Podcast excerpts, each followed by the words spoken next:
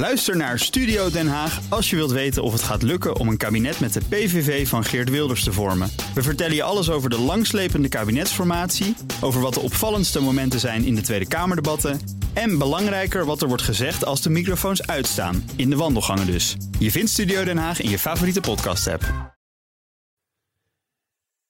Elke week kijk ik op deze plek naar mislukkingen en wat we daarvan kunnen leren. En dat doe ik samen met Paul Iske, de Chief Failure Officer van het Instituut voor Briljante Mislukkingen. Paul, goedemiddag. Hey Thomas, goedemiddag. Waar wil jij het vandaag over hebben? Ja, ik ga het vandaag hebben over de mislukking van een uh, nieuwe streaming service in Amerika. En die heet, als ik het goed begrijp, Quickbuy. En dat komt van uh, Quickbite, oftewel videosnacks. Uh, en het idee achter Quickbuy was dat ze hele korte programma's zouden maken. Van 6 tot 10 minuten. Of uh, langere programma's in uh, soortgelijke stukken hakken. Zodat mensen onderweg content kunnen snacken als ze in de tram zitten of zitten te wachten ergens. En nou ja, dat is zes maanden geleden is dat begin van het jaar opgestart. de initiatiefnemers zijn een meneer Jeffrey Katzenberg. Dat is een voormalige Disney-baas. En ook medeoprichter van DreamWorks.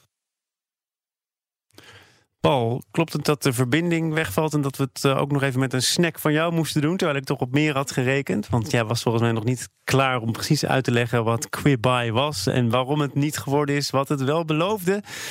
Terwijl er toch ook uh, grote namen aan verbonden waren, waar ik graag meer over wil horen. Ik kan zelf ook voor de vuist weg proberen om het lot van Quibuy te schetsen. Maar liever toch met Paul Iske, de Chief Failure Officer van het Instituut voor Briljante Mislukkingen.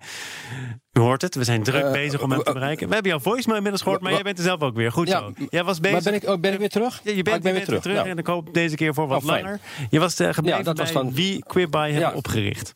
Ja, dat waren Jeffrey Katzenberg, uh, dat is een voormalige Disney-baas. Uh, en uh, ook oprichter van DreamWorks. En zijn zakenpartner heet Mark Mac Whitman. En die hebben 1,75 miljard euro aan, of dollar aan geld van investeerders opgehaald. En daarvan is nog 350 miljoen over. He, dat hebben ze in zes maanden, daar hebben ze in zes maanden doorheen gejaagd. En uh, nou ja, wat was dus het idee? Hè? Uh, het, het, het, was met name bedoeld dus voor uh, snacks, content snacks onderweg. Dus specifiek voor mobiel gebruik. En de programma's zijn dus ook zo opgenomen dat ze specifiek goed op mobieltjes zichtbaar waren. Dus zowel in landscape als in portrait, dus horizontaal verticaal. en nou, er moest ook content geproduceerd worden. Hadden ze echt grote namen voor binnen gehaald.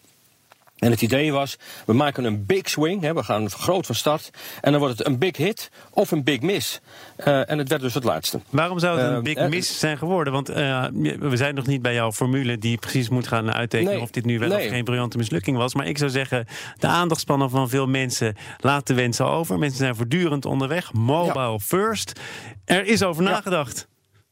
Ja, nou, er is op zich wel over nagedacht. Uh, en, en ze hadden dus ook echt wel uh, belangrijke uh, namen aangetrokken om, om er wat van te maken. Steven Spielberg, Jennifer Lopez. nou, allemaal mensen die natuurlijk best wel ja, uh, mensen kunnen trekken. Uh, er was ook een programma wat ook nog een prijs gewonnen heeft. Uh, maar dat was dan ook het enige programma, want de rest is, sloeg toch niet erg aan. Maar wat zat nou het probleem? nou, er zijn twee problemen in dit, in dit businessmodel. het eerste, dat heeft iets met corona te maken.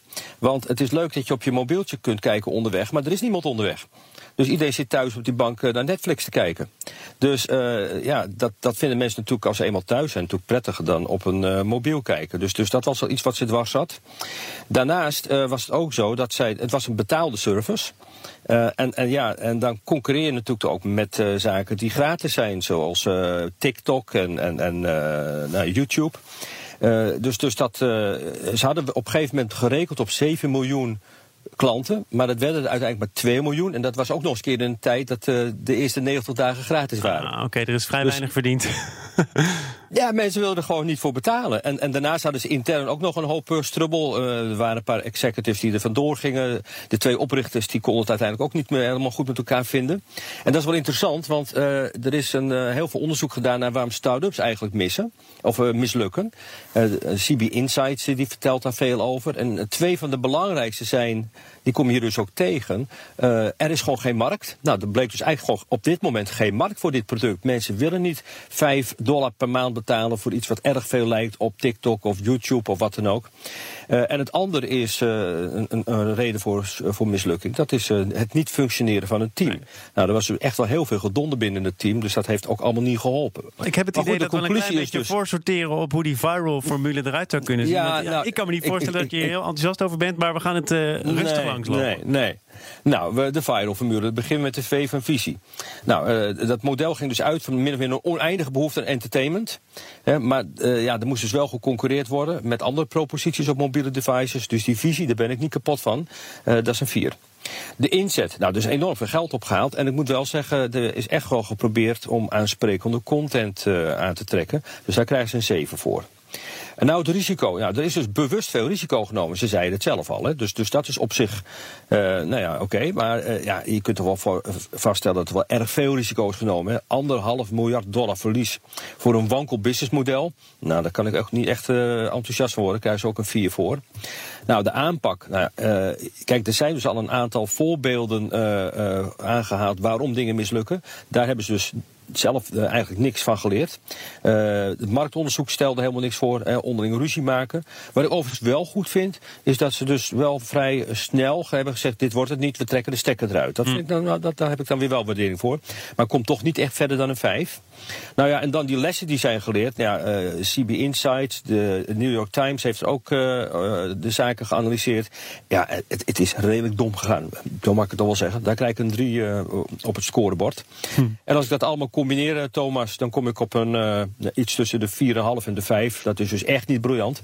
Dus mijn advies is om de volgende keer dat geld maar in iets nuttigs te steken. En in ieder geval van tevoren de markt beter te verkennen. Een duidelijk advies van Paul Iske, de Chief Failure Officer van het Instituut voor Briljante Mislukkingen. Volgende week een nieuwe mislukking. Dankjewel en tot dan. Ook Hugo Reitsma vind je in de BNR-app. Superhandig die BNR-app. Je kunt alle programma's live luisteren, breaking nieuwsmeldingen. Je blijft op de hoogte van het laatste zakelijke nieuws. En je vindt er alle BNR-podcasts, waaronder natuurlijk de belangrijkste, Boeken zijn in de wijk. Download nu de gratis BNR-app en blijf scherp.